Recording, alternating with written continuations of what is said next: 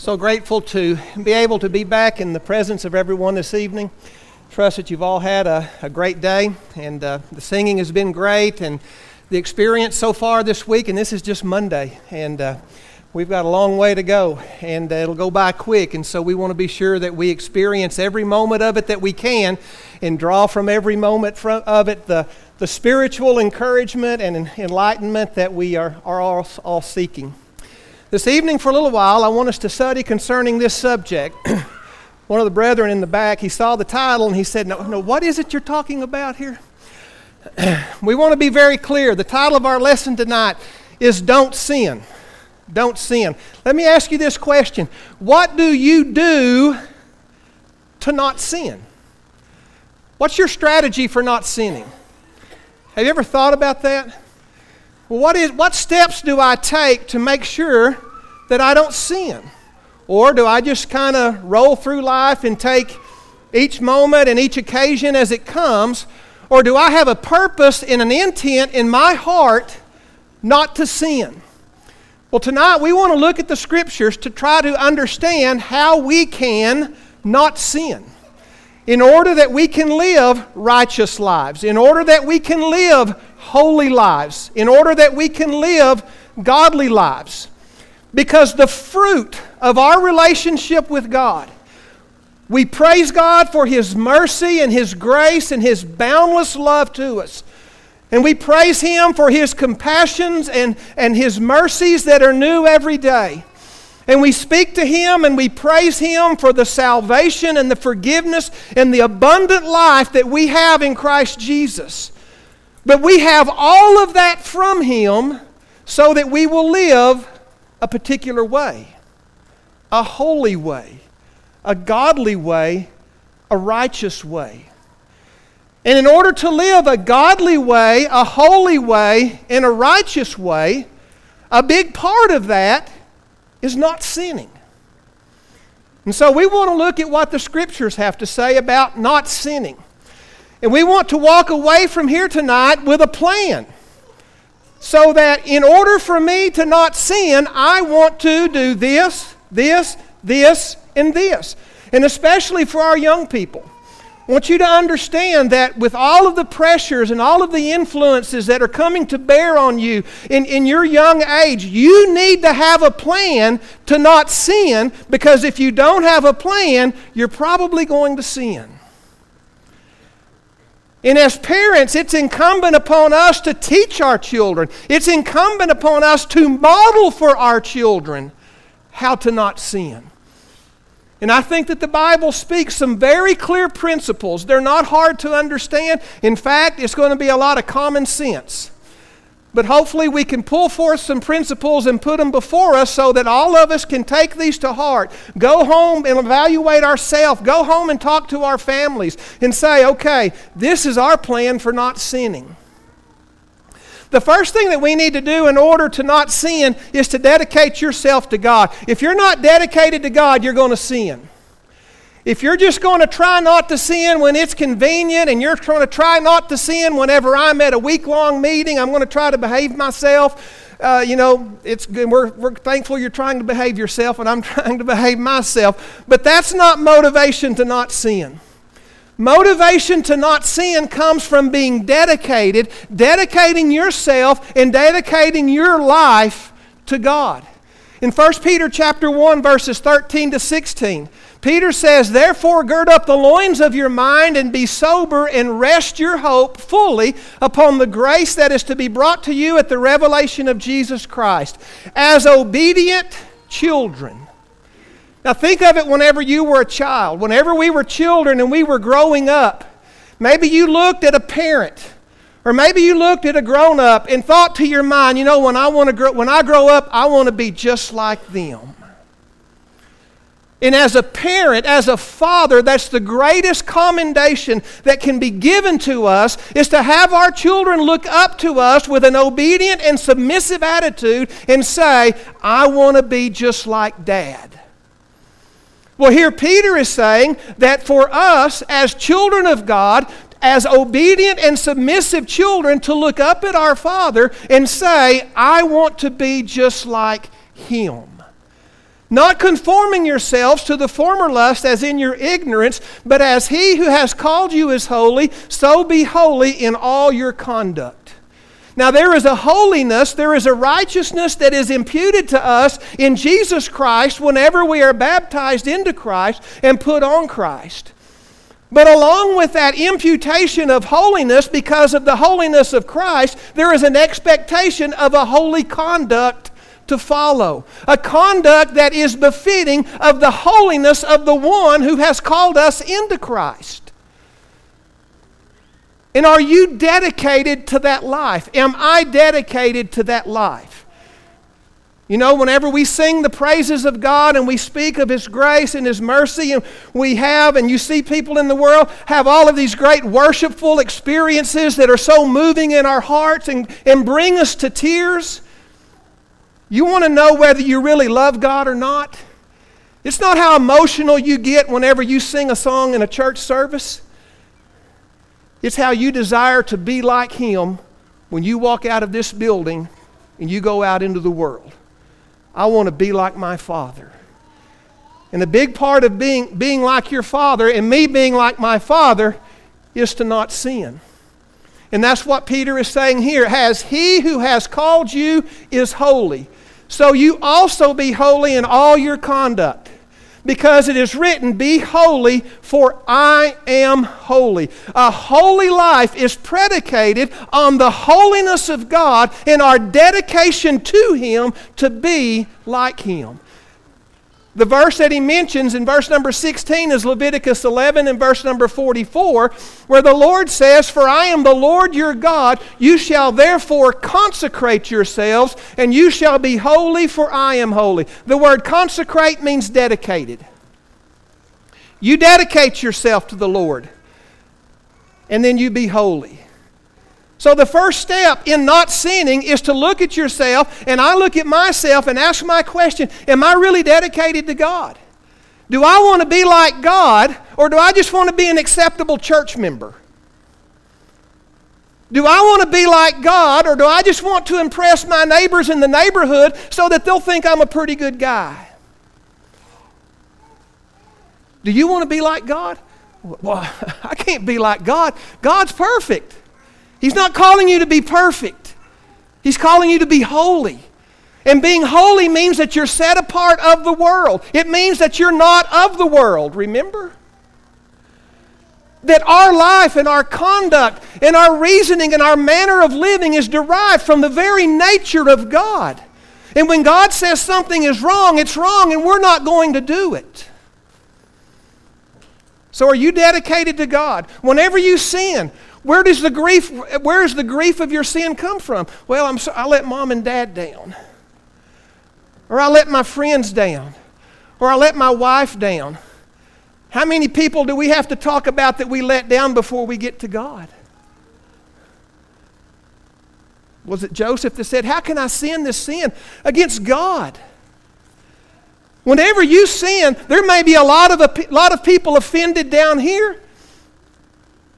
But the creator of that universe that Trevor spoke about this morning, the one that created the great expanses and the heavens with all of the glory and all of the design, that person is offended too. And that's the person that you're answerable to.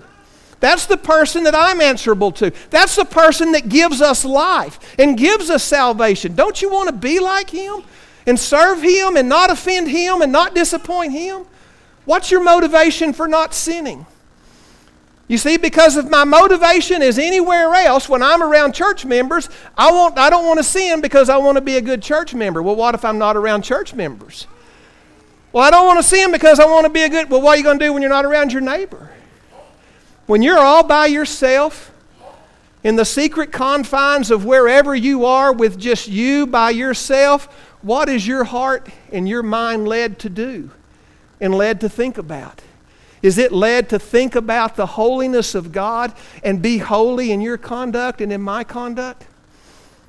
So, the first thing that we have to do is dedicate ourselves to God. And I ask you tonight are you dedicated to God?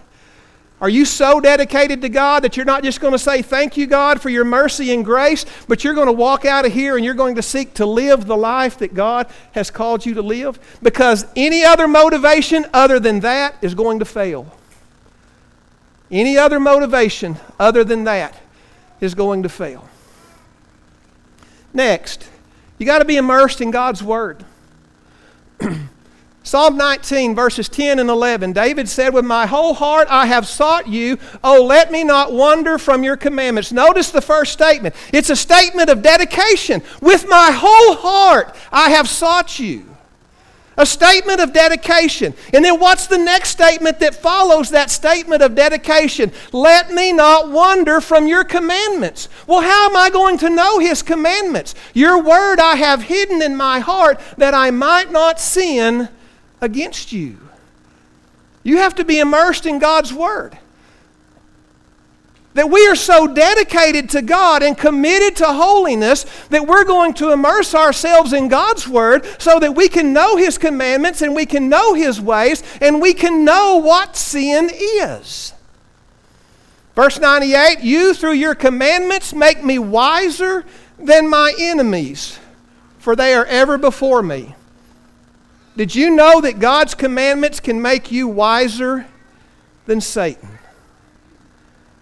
Satan's your enemy. The psalmist says here the commandments of God can make you wiser than your enemies. You know, we look at Satan and his deceptions and his lies as we talked about and as we read last night in study in the story of Manasseh that he was able to seduce Judah because they didn't keep the Lord's commandments. And then in verse 104, though through your precepts I get understanding, therefore I hate every false way. Do you hate sin? Do I hate sin? We have to have a, a, a horror, excuse me, a horror at sin. We have to hate it. And we have to hate it so much that the thought of it creates within us a, a, a, a visceral effect, that the thought of just of, of offending God just makes us sick. It makes us sick. Or is it just kind of, yeah, you know, nobody's perfect. You know what? Nobody is perfect. But if you use that statement and I use that statement to take a casual attitude towards sin, And I think that sometimes, whenever we talk about the mercies and the grace and the forgiveness of God and how that nobody is perfect and God is long suffering towards us, you know, rather than creating in us a greater love and affection for the faithfulness and the goodness of God towards us, it also creates within us an apathy towards sin. So when I sin, eh, nobody's perfect. Nobody is perfect except one, Jesus Christ. And he died because you're not perfect and I not, I'm not perfect.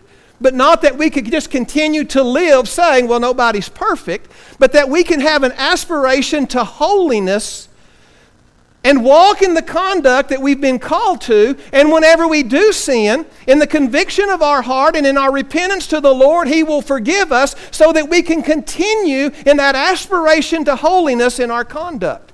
Not so that we can just say, eh, nobody's perfect. so you have to have a dedication to God and you have to be immersed in God's Word. Number three, we've got to understand how sin works. Do you know how sin works? There is a definite process to sin that's laid out for us in the Scriptures. That whenever you sin or I sin, it didn't just happen but rather our sin is the fruit of a process that's carried out over time where Satan brings us to a point to where we are under the control of our own sinful desires. And then we sin. Whenever you go to James, James chapter 1 verses 13 to 16, we're going to spend a little bit of time here on this to understand how sin works. You know, anytime you're formulating a plan against an enemy, the first thing you want to try to figure out is, well, how's, what's the enemy going to do? I used to be a coach, and whenever you coach, when you're preparing for the opponent, you watch a bunch of film and video and you try to figure out, okay, what is it that they want to do? And then when you put your game plan together, you put your game plan together to try to keep them from doing what they want to do. And so let's kind of scout Satan for just a moment. Let's look and see how he plans to try to cause us to sin or to lead us to sin so that we can have a plan in place that's going to help us to not sin. James says in James 1 13 to 16, Let no one say when he is tempted, I am tempted by God, for God cannot be tempted by evil, nor does he himself tempt anyone. But each one is tempted when he's drawn away from his, by his own desires and enticed, then when desire has conceived, it gives birth to sin, and sin, when it is full grown, brings forth death. Do not be deceived, my beloved brethren. There is a process that's laid out here that I want to show to you. And as you look at this process, maybe think of experiences with sin that you've had in life and how maybe you can see the, the application of this process to some of the experiences maybe that you've had. The first thing that we want to notice is that in verse number 14, whenever he says, Don't say when you're tempted, you're tempted of God, God doesn't tempt anyone. When a person is tempted, this is how he's tempted. First of all, he is drawn away by his own desires. Drawn away by his own desires. Whenever you look at the word drawn away, what it's having reference to is hunting and fishing. We got any hunters or fishermen in here? To draw away something means that whatever it is you're wanting, a fish or an animal that you're hunting, that that fish or that animal is in its safe place. It's in its lair, it's in its vegetation, it's in its den, it's whatever. And in order to capture that fish or that animal, the first thing you've got to do is to draw it out. It has to be drawn out. And so James says that in the process of temptation, the very first thing that takes place is that you and I are going to have to be drawn out. In other words, whenever we're drawn out of our safe place, whenever we're drawn out from the place where we are most protected and have the most strength, we then become vulnerable and then we become susceptible. And so that's what Satan's doing. Satan's a fisherman. you know, every day Satan gets up. He's doing this. Every day. He's throwing out there trying to lure somebody out. And that's what it means to be drawn out to have the bait put before you to try to get you to draw, be drawn out. And notice that he says, drawn away by his own desires.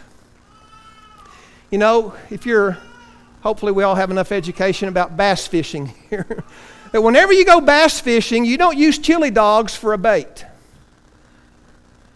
Whenever you go bass fishing, you don't use licorice sticks for bait. Why is that? Because the fish has no desire for that. Within that fish, there are instinctive desires that whenever they see something that appeals to that desire, it triggers that desire and then it draws them out in pursuit of the bait. and that's what James is saying here that Satan, he looks to prey upon our desires in order to lure us out of our safe place, to make, his, make us vulnerable to his devices. Your desires may be different than my desires. Our desires are subjective. There are some things that I may desire sinfully that you may not desire. There are some things that you may desire sinfully that I don't desire. We all have our sinful desires. Some are greater than others, but nonetheless we have those, and Satan is preying upon them. You sit there right now, and I'll stand here tonight, and you think of your greatest sinful desire, and I guarantee you right now, Satan is making a plan as to how he can exploit that desire in your life to draw you out and to make you vulnerable and to make me vulnerable to sin. So, the first step in the process of sin is to be drawn out by our own desires. And then in verse number 14, after we're drawn out by our own desires, we've left the safe place. We've left the place where we're strong. We're left the pla- we've left the place where we have a sense of security. And now we've been drawn out and we've been made vulnerable through the sinful desires that He's preying upon. And then we are enticed. And the word enticed literally means to catch. We're hooked. We go out, we pursue the bait, and then we take the bait. We take the bait. So we've left our safe place, we've drawn out. Our desire now is for the lure that is in front of us, and to be enticed means that we've taken the bait. And if you've ever gone fishing, you don't always reel in every fish that you hook.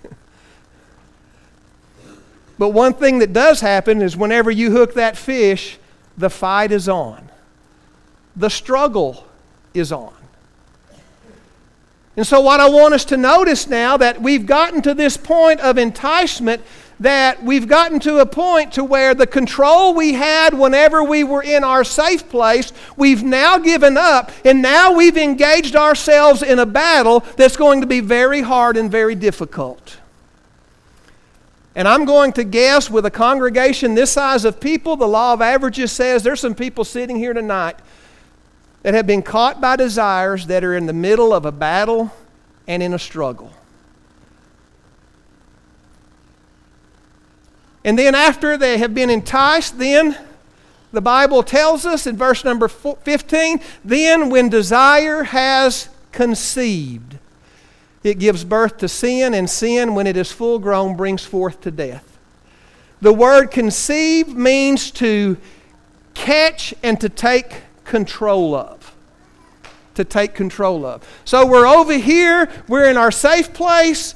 Satan throws his lure, we're drawn out, we take the bait, we're now engaged in the battle, and now we're brought all the way over to where we have been seized by Satan. The word conceived there literally means to put your hands around the neck of someone and take them captive as prisoner. And it's at this point that your desire and my desire has taken us captive as a prisoner. So, do you see the process? We're drawn out by the lure, we take the bait and now we become captive to the desire, and it gives birth to sin, and sin, when it is full grown, brings forth the death. That's the sin process. Now, the steps may not be as identifiable as what we've laid out here tonight, but in some way, somehow, the temptations that we go through when we sin follow along that general order. And then notice what he says, or first of all, let's go back to our safe place. I want you to understand that all through this process, with each step in the process, a little more control is given up each time until we lose total control. You know, when I'm in my safe place, I'm in total control. Just like that fish or that bear or whatever is in their safe place. They're safe, they're in control. But then, as soon as they're drawn out, they lose a little bit of control now. Because now they've made themselves vulnerable. And then, after they are enticed and they take the bait, they've lost even more control. And then, whenever it is conceived, they have no control. And then there's sin and death. You know, sometimes we hear people say, Well, I just couldn't help myself. And sometimes we scoff at that and say, well, no, you could have, but really, in a sense, that is true. You know, sometimes we can get ourselves in situations where we don't have any control. That we just can't say no when we need to say no. Or we can't say yes when we should say yes. Because the desire has consumed us, the desire has taken control, and so we really have lost all control and capability to not sin. But does that mean that we're not responsible? Absolutely not. Because there was a time when we had control. We had control here. When a person says, Well, I couldn't help myself, that's true. They couldn't help themselves then because they didn't help themselves over here. The battle with sin is not fought and won over here with a hook in your mouth up on the bank. The battle with sin is won over here by having enough sense about ourselves to understand the dangers that are out there and to not allow ourselves to be drawn out of our safe place. You can't keep saying yes to Satan, yes to Satan, yes to Satan, and then all of a sudden say, No, Satan! it doesn't work that way. Because if you've said yes here, you've said yes here, you've said yes here, then over here, Satan is the one saying, Yes. Yes. That's the process. And we must understand the process. And how do we surrender control to Satan in each step of the process? That's why we have to have wisdom to be forward thinking and see the dangers that are out there from right here. You know, that's why, as parents, whenever our kids tell us that they're going to do something, what's the first thing we see? We see the worst possible thing that can happen.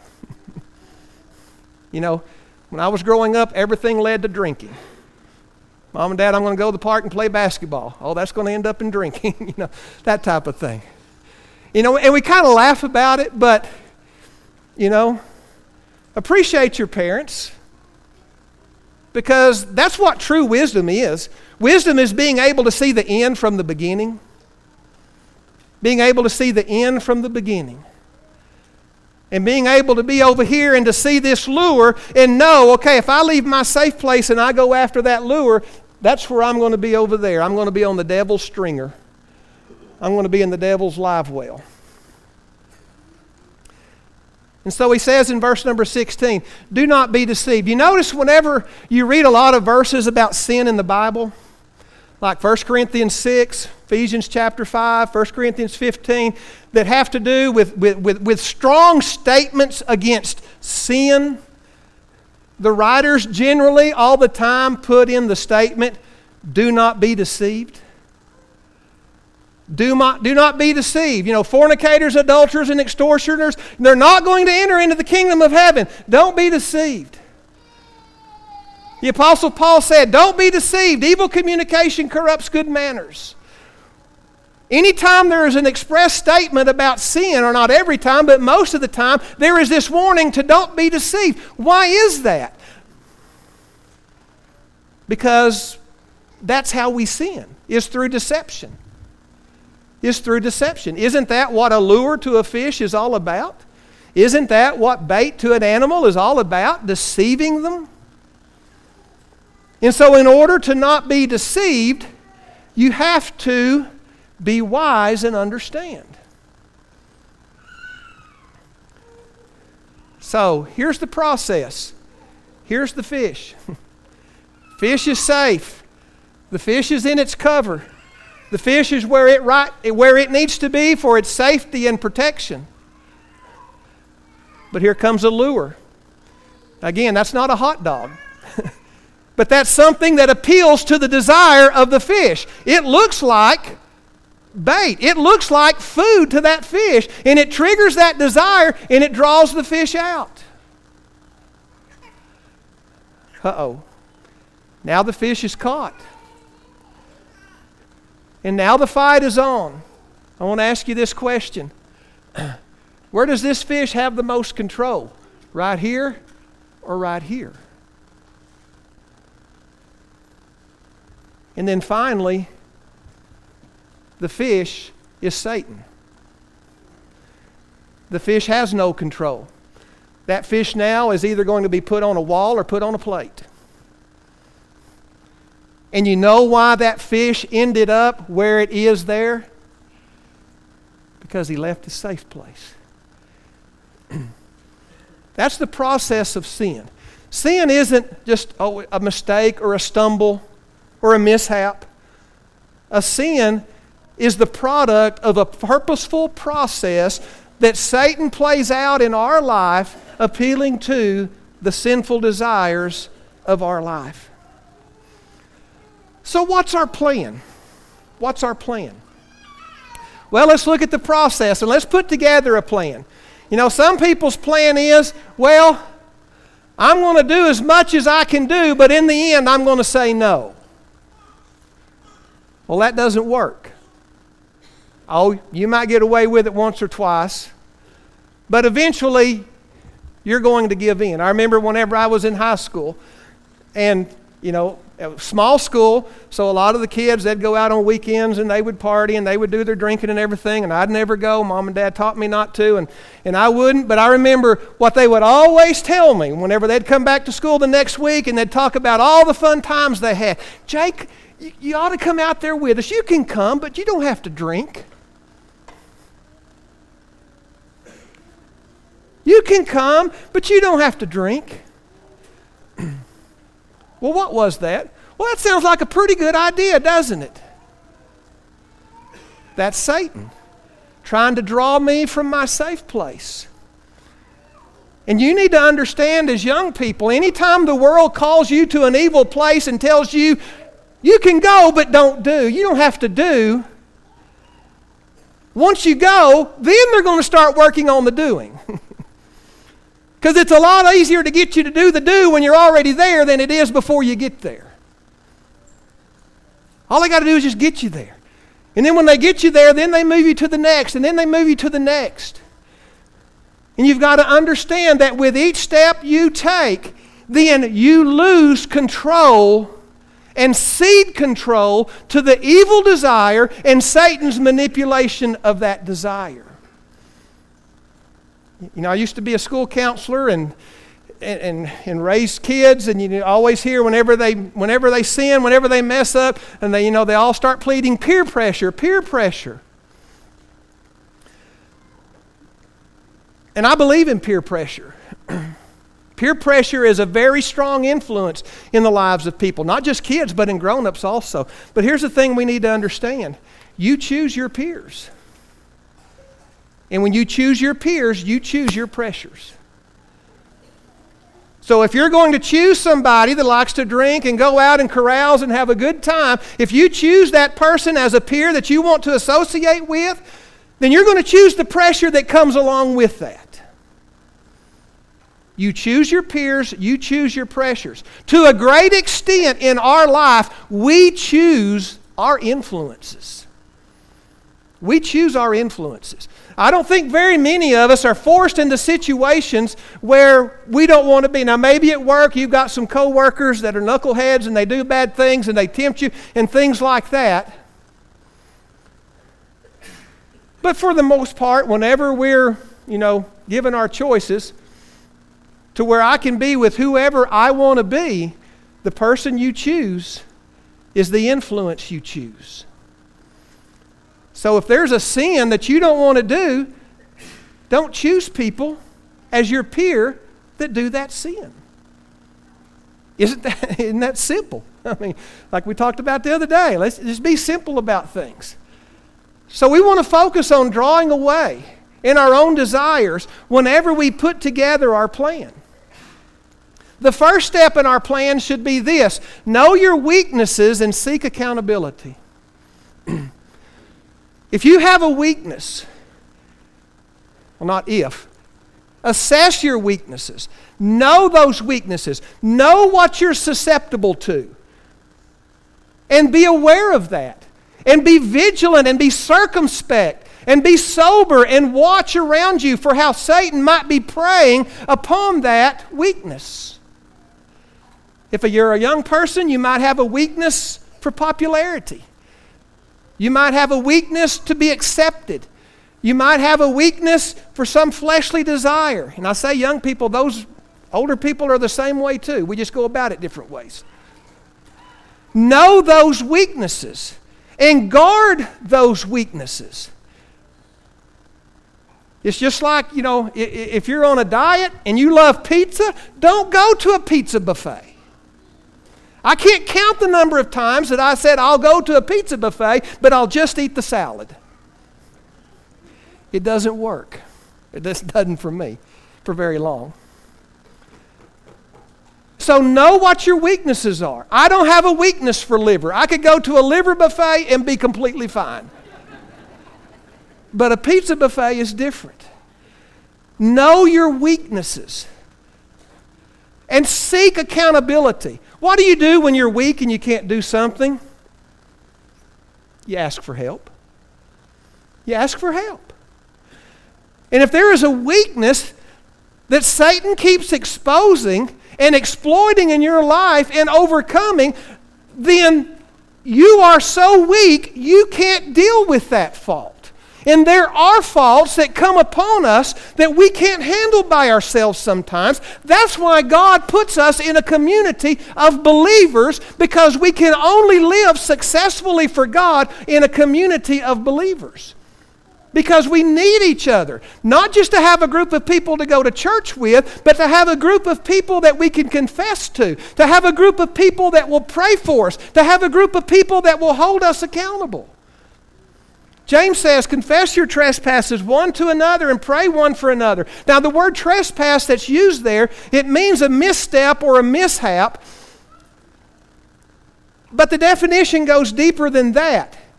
It doesn't just deal with, okay, I've made a sin or I've made a mistake, I'm going to confess it. Actually, this is teaching confess before you make the misstep. If I know that I have a weakness, which is what the word alludes to according to some of the lexicons, a subjective weakness that I know this is a weakness that I have, and it causes me to stumble then I want to let somebody else know about that who can hold me accountable and help me in giving me the strength to deal with that weakness because obviously I can't handle it myself. There is no shame in not being able to handle a weakness that you have by yourself. You know how we know? Because God tells us how to deal with those. It's who we are. So, if you have a subjective weakness, if you have a certain area of your life where there is a sinful desire that you know you are susceptible to, let somebody else know about that so that they can hold you accountable and that they can pray for you and that together you can have help to bear that burden to be strengthened in that area of your life. You know, the, the, the best example is pornography. If you can't sit down at a computer and stay off the dirty websites, then you need somebody that's going to help you to do that. To join up with them and to put in a plan or any other type of sin. But we have to include people in our lives. We have to include people in our weaknesses, lest our weaknesses overcome us. And that's hard to do. And you can't just do that with everybody. But it's something that we need to have the skill to do, to be able to confide in people and to be able to have people to confide in us some of the, the, the profound weaknesses of their life. Let me tell you, as a counselor, as a school counselor, I've been, to, I, I've been told some pretty terrible things. Some pretty nasty, some pretty raunchy things that people struggle with, that kids struggle with and they can't overcome them and they can't get the help that they need. And we have those. We have those. Deep within the recesses of our hearts, there are weaknesses and struggles that we all have. And we can try to put a facade over them and look like, you know, we're super Christian and everything. But unless we're honest and we're real with our weaknesses, it may not happen today, it may not happen tomorrow, but sometime in the future, Satan can use that weakness and exploit that weakness, and our entire life come crumbling down before us. Know your weaknesses and seek accountability. Number two, keep good company in safe environments. You know, the first step is to be drawn out. Stay in a safe place. What are your safe places? Where do you feel like you're the strongest? Well, obviously, here this week. Hopefully, none of us sitting here now have a great desire to go sin. It would be kind of hard to whenever you're with several hundred people here that want to try to live holy and righteous. But the sad thing is, we're not always sitting in a church assembly at a gospel meeting. We have to go to school with people. And the sad thing is, sometimes we have to go home to parents that aren't the best example. and we have to be around family members that aren't the best example. But somewhere in your life, in my life, we've got to know where our safe places are and where our company is. Whenever you look at the scriptures again, 1 Corinthians 15 33, be not deceived. Evil company corrupts good habits. The be not deceived on this is obvious because we all think, well, I can be around those people and that'll be okay. You know, when you look at your environment, what's the purpose of an environment? The purpose of an environment is to support the life that you want to live. If I want to know about you or you want to know about me, I don't have to sit down and talk to you. You don't have to sit down and talk to me. All you've got to do is just let me walk with you through the normal course of your day and let me see the environment that you live in. Let me see the people that you associate with, and that tells me all I need to know. And as, as a parent, you know, whenever you, I, I, would see my kids at school with, you know, and being a, a teacher at school, you know all the kids and you know all about them because you go to the teacher's lounge. And you see your kids with a group of kids that you know. Now, in my mind, as a dad, I want to think, well, I've taught my kids and they're better than this and they know not to do that. Well, that's good, but here's my question What does that group have that my kid wants? What does that group have that my kid wants? When you look at your friends at school, whenever you look at the company that you run with, ask yourself, what do those people have that I want? Because you're with them because they give something to you that you want. They support the life that you want to live. Well, I'm, you know, I'm just, you know, they're, you know, they're, we, they understand me and they accept me for who I am and all that stuff. You know, don't say that. Don't say that. You don't want people that are going to accept you the way that you are and understand. You want people that are going to make you better. That are going to make you better. And if I'm walking in sin and they accept me because I'm walking in sin, then they're not helping me at all. And that's not holy living. We want an environment that's going to enforce a holy lifestyle. Whenever I'm back home, I don't run with atheists. I don't go fishing with atheists or go golfing uh, with heathens. I want to do my stuff with Christians because that's the type of life that I want to live. And whenever I go out with those Christians, I don't have to worry about fighting against an evil influence that they're going to pull beer out of a cooler or they're going to walk around the golf course cussing every time they miss a shot. I don't have to worry about that. We're going to walk around the golf course and maybe talk about a Bible verse or talk about how beautiful the day is that God made. Create that type of environment and seek out that type of environment. Because evil communication corrupts good manners. Don't be deceived in that. Have a place that you can run to for safety. You know, sometimes we get in situations that we didn't choose, but always know a way out. Always know someone to call so that you can have that way out to that safe environment. Keep good company and have a safe environment. But here's the thing not sinning is not all about not sinning. have you ever concentrated real hard on trying not to do something and then what do you end up doing? You do it. I'm not going to do it. I'm not going to do it. I'm not going to do it. You know, and you just grit your teeth and you clench your fish. I'm not going to do it. I'm not going to do it. And really, psychologically, the more focus you put on something to try not to do it, eventually that focus becomes so great and so consuming that it can trigger the desire within us even greater.